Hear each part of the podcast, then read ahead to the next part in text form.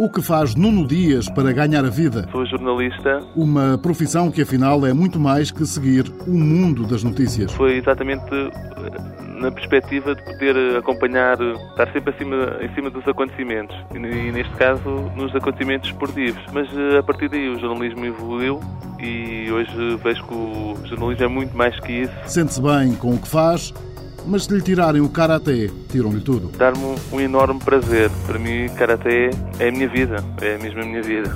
Não, não imagino a minha vida sem o karatê. Uma paixão com mais de 20 anos e por culpa do cinema. Na altura teve muita influência porque criei alguns heróis a ver filmes. Foi um, uma situação natural. Alguns filmes do Van Damme, o Karate Kid, tiveram influência a entrar para o mundo, de, neste caso, das artes marciais e específico do Karaté. Hoje tenta transmitir o que sabe aos mais novos, que têm outras motivações. Hoje os miúdos estão mais virados, pelo menos o sexo masculino, para o wrestling. E não tem muito a ver com o mundo das artes marciais, tem muito a ver para o showbiz, para o espetáculo. E para distrair, praia e um pezinho de dança. Sou praticante de salsa, eh, danço com a minha mulher, portanto gosto muito de dançar, gosto muito de ouvir música.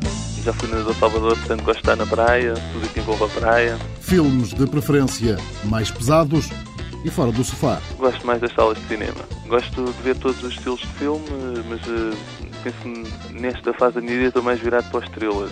Uh, porque eu gosto de ver filmes que mexam, neste caso, comigo, que me destabilizem, não é? que façam-me viver mesmo aquela situação.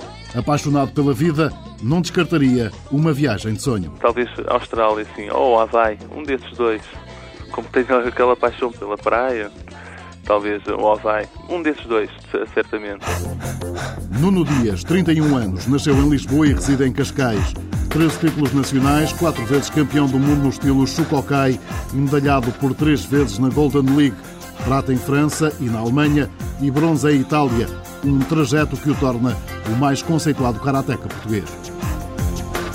Apoio Instituto do Desporto de Portugal.